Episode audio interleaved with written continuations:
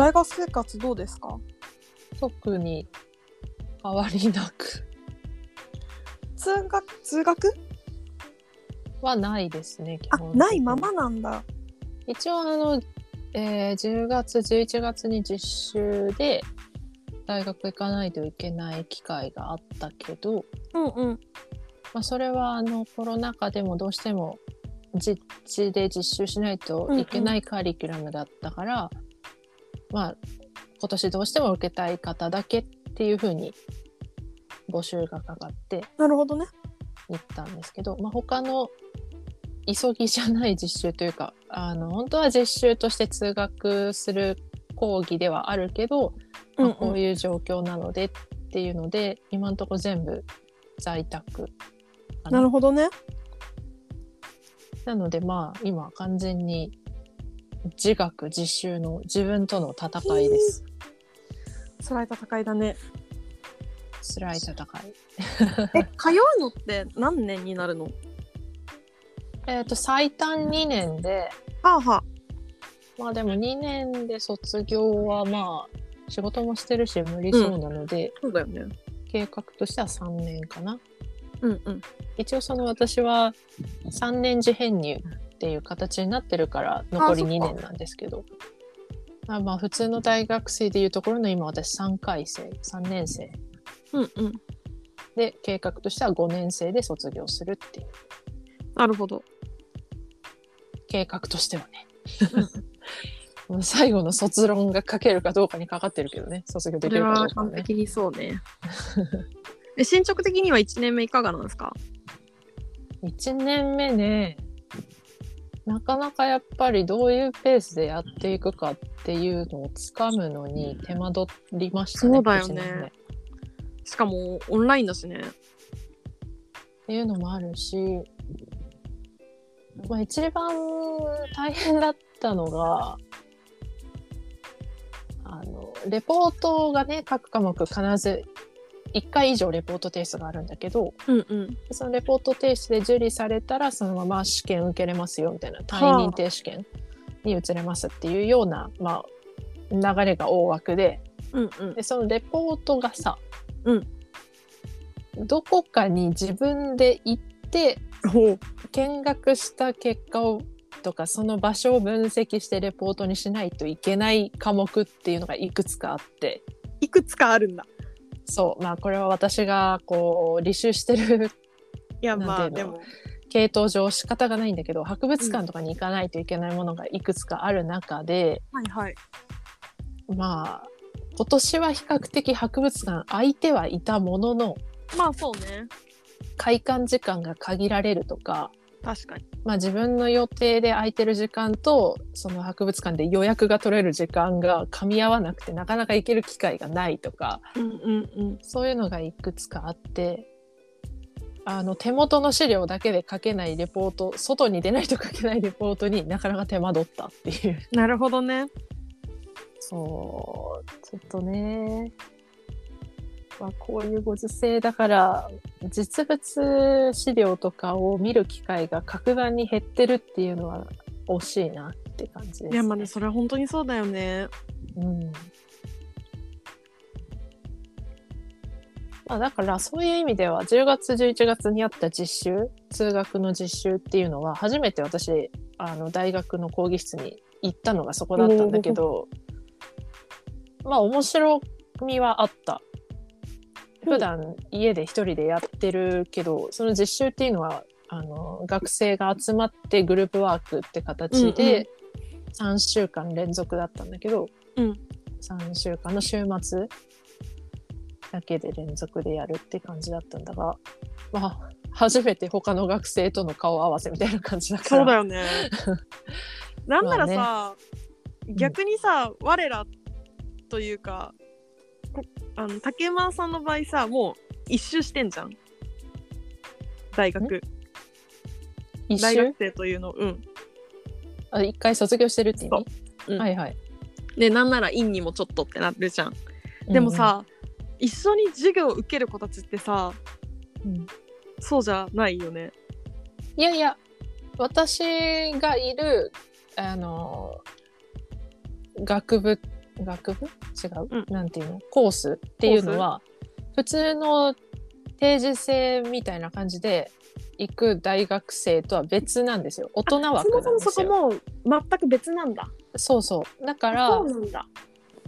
あのーまあ一番多いのは退職後の方とか、いいね。だからあのー年齢層めちゃくちゃ高いし、まあ、あでもねそれもねあのー私が専攻してるものが私学系だからっていうのもあるんだけど、やっぱり私学が好きでずっと好きでやってきてあの仕事が落ち着いたからちょっと趣味をもっと本格的に勉強したいみたいな方が多いってイメージがえー、あって、面白い。うん。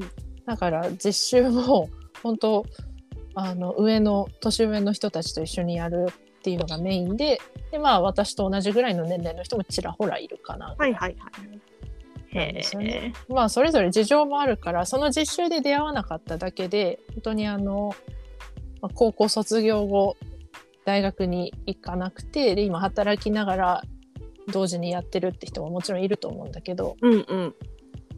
でもまあ自分は一回大学行っててその時は別のことを専攻してましたみたいなバックグラウンドの人は結構いたね。ああね。うん。法学系でしたみたいあなー人とか見たし。まあ面白かったそういう意味ではいろんな人がいるから。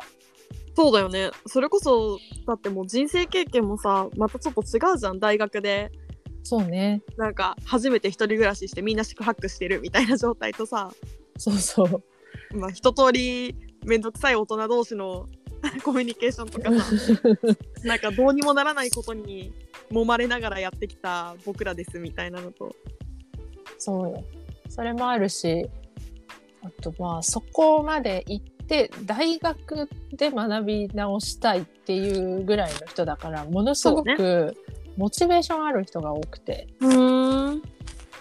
まあ、結局その史学歴史学とかっていうのを趣味でやろうと思ったら、もういろんな媒体があるじゃん今。まあそうね。まあ本もたくさんあるし映像資料とかもたくさんあるし NHK とかでもあのクオリティの高い番組なんて死ぬほどあってまあ確かに。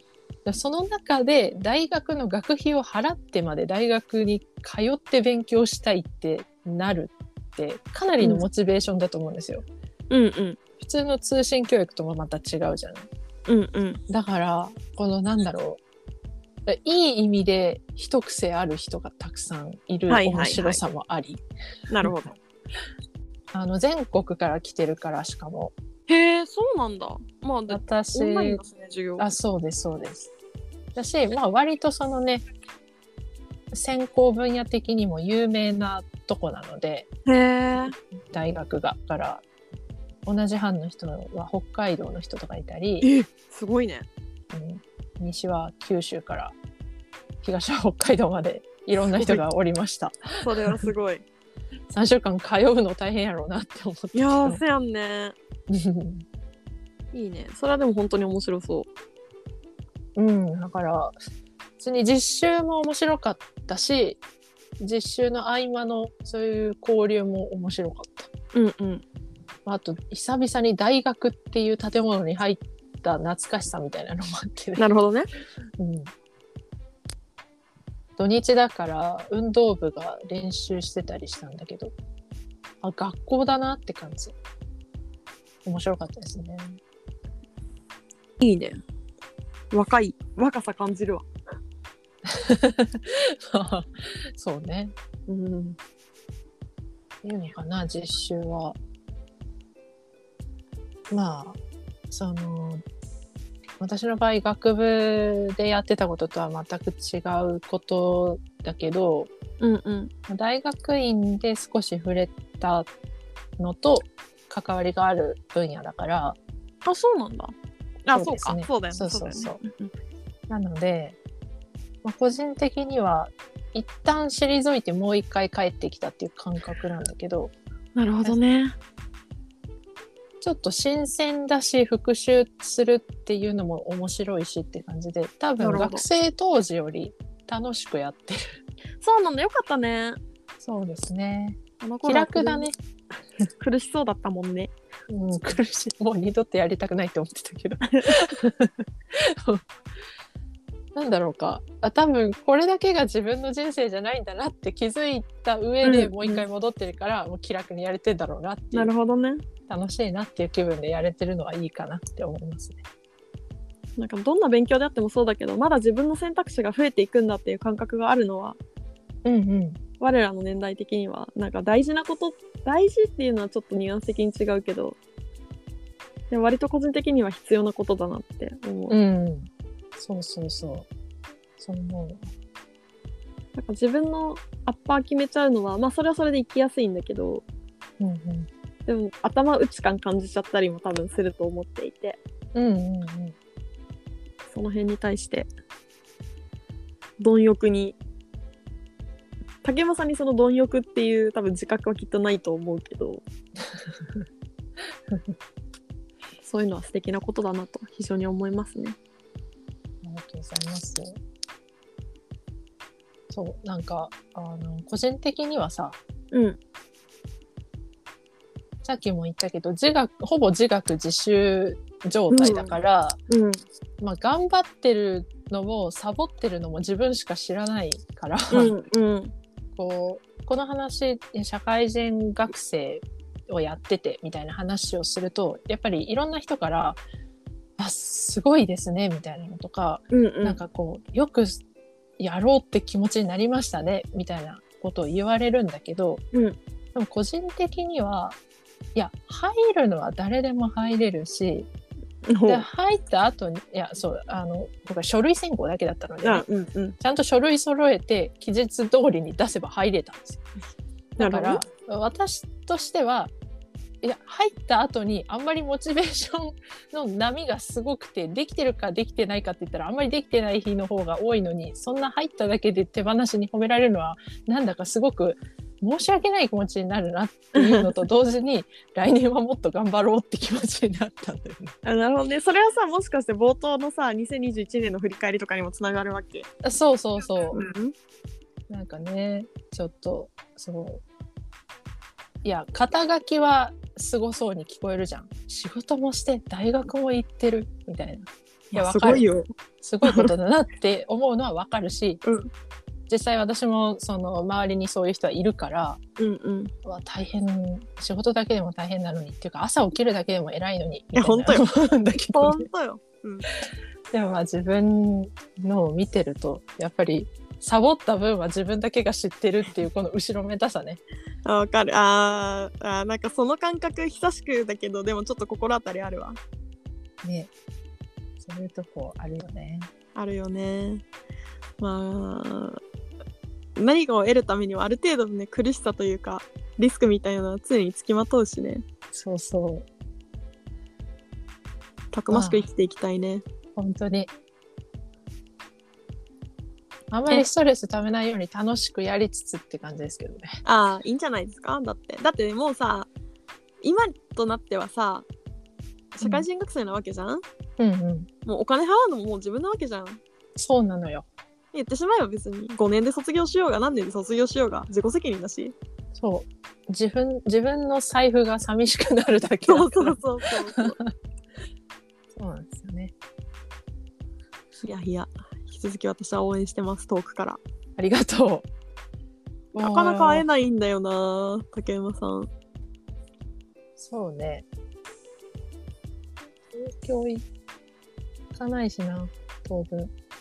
当分ね。うん。まあ私ちょいちょい京都行ってたりするんですけどね。タイミングが合わない。また会ったら。どっかでこうオフラインで収録もしたいですしね。